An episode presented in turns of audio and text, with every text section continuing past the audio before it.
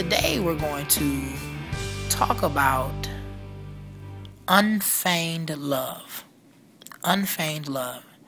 That's U N F E I G N E D. Unfeigned love. Now, unfeigned means genuine or sincere, honest or real, unaffected, unfeigned. So if you have your Bibles, we're going to go from the scripture in 1 Peter 1 and 22.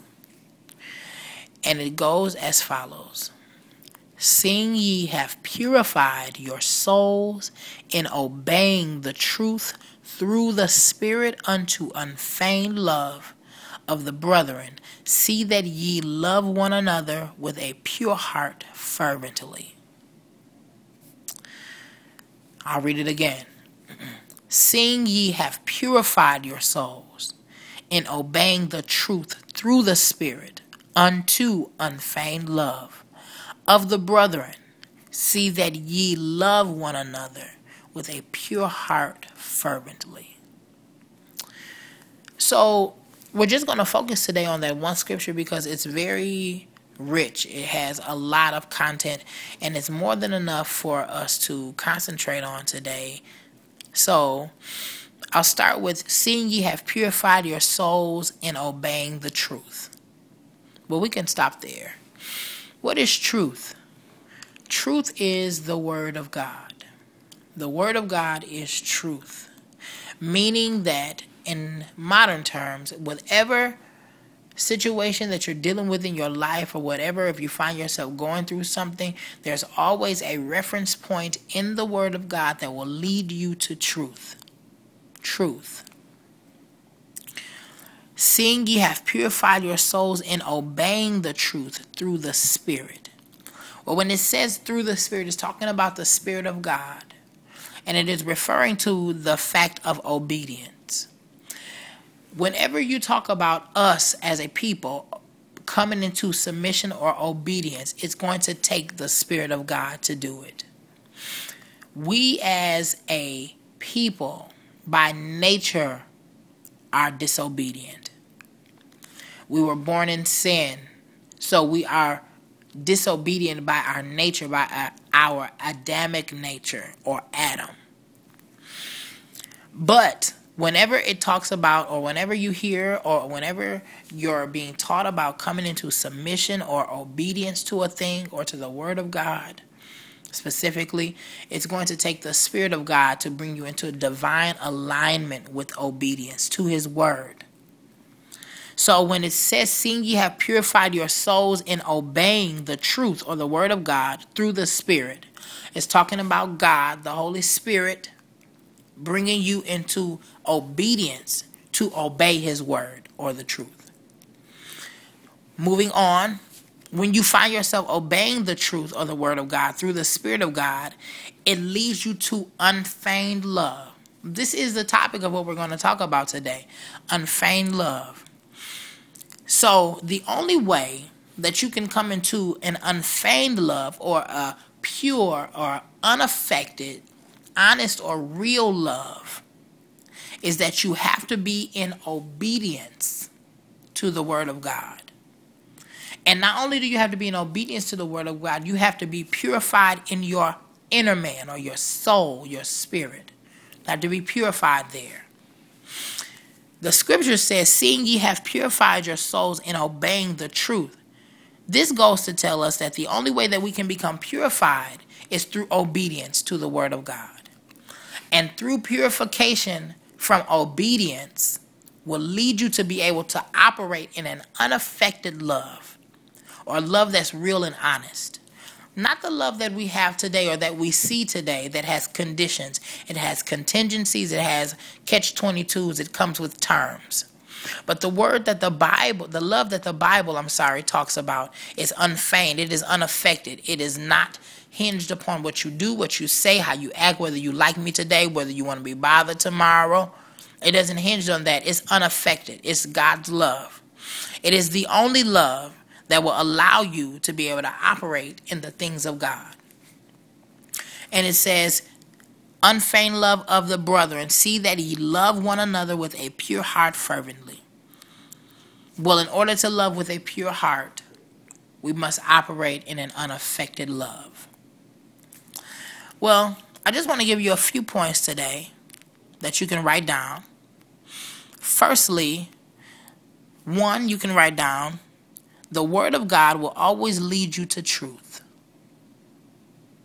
Two, when you have been led to the truth through the Word, obey it. When you've been led to the truth through the Word of God, obey the Word.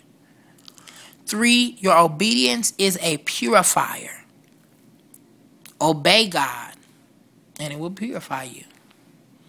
Four, when you are purified through obedience, you are able to operate in an unfeigned love or an unaffected love. I want to just do a brief little talk about the church where we are today. A lots of times we see in our church today that we operate in a love that is not unfeigned. It is it is not unaffected. It is it is like I said before, it has terms and conditions. I was listening to a wise man preach not too long ago, and he was teaching actually, and he said that love is the foundation to any anointing. Love determines the length of the branches of how far you will reach in the ministry that God has given you. Your love. Meaning you cannot surpass the love of God and become anointed. Love is the bridge to your anointing. That's very powerful. And I think that a lot of times we miss out on the love factor or we love with the mindset that we have, but we don't necessarily dig out to find out how to love God's way. And that love only comes through obedience to the word, and God gives you that ability to operate in that kind of love, in His love, through a pure heart, which is unaffected. I heard a teaching the other day as I close, and I just want to talk to you a little bit about this teaching. And this, and it was actually a study, and it was a study on the heart, and it talked about how your heart has a mind or a brain of its own. The heart has the ability; it is actually five thousand times more powerful than the brain, and what happens is is that your heart has the ability to be able to make a decision without conferring with the brain or the mind. That's powerful.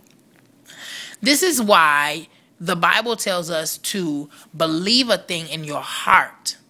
Con- believe in your heart, and then you confess with your mouth what is in your heart. And before your mind can conceive it or doubt it, your mouth has already made a confession into the earth realm, into the atmosphere from what's in your heart. Because your, your heart trumps your mind. It's 5,000 times more powerful than the mind. And that was very powerful to me because that means that you have to make sure that your consciousness is aware of what's in your heart. Also, what it was telling, what it was saying was that your heart when you have something in your heart you're thinking about or you're going over something in your heart or you're or you're or you're conferring with yourself about something that's down in your heart your heart sends out rays or waves of communication that radiate 10 feet from the parameter of your body. This means that when you're not talking your heart is having a conversation with someone 10 feet away from you. That is really powerful and I thought that that was amazing because that will make the that brings so much clarity and it will allow if we listen to that or understand that it will allow the believer to understand that I'm sorry that we need to be more aware of what's inside of our hearts. Because when we're not talking with our mouths our hearts are talking with its mouth. And it's talking to someone about the matters of your heart so we want to make sure that what's down there is what we want to come out or what we want to be conveyed. I just wanted to share that with you today as I close today. I just wanted to share that with you.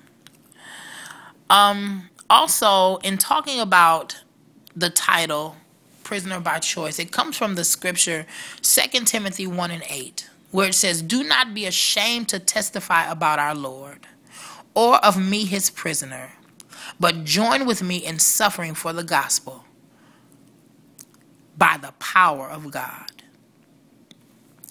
So I admonish you today let us take up our cross, take up our own self denial. Because the Bible says that if any man wants to follow after him, he must first deny himself. So let us all take up our own self denial, our own cross, and suffer together for the cause of the gospel. And rather than talk, we will show the world how to win by the power of God. So come on and join me. I know you want to be a prisoner. It's a joy to be a prisoner by choice for the gospel. God bless you.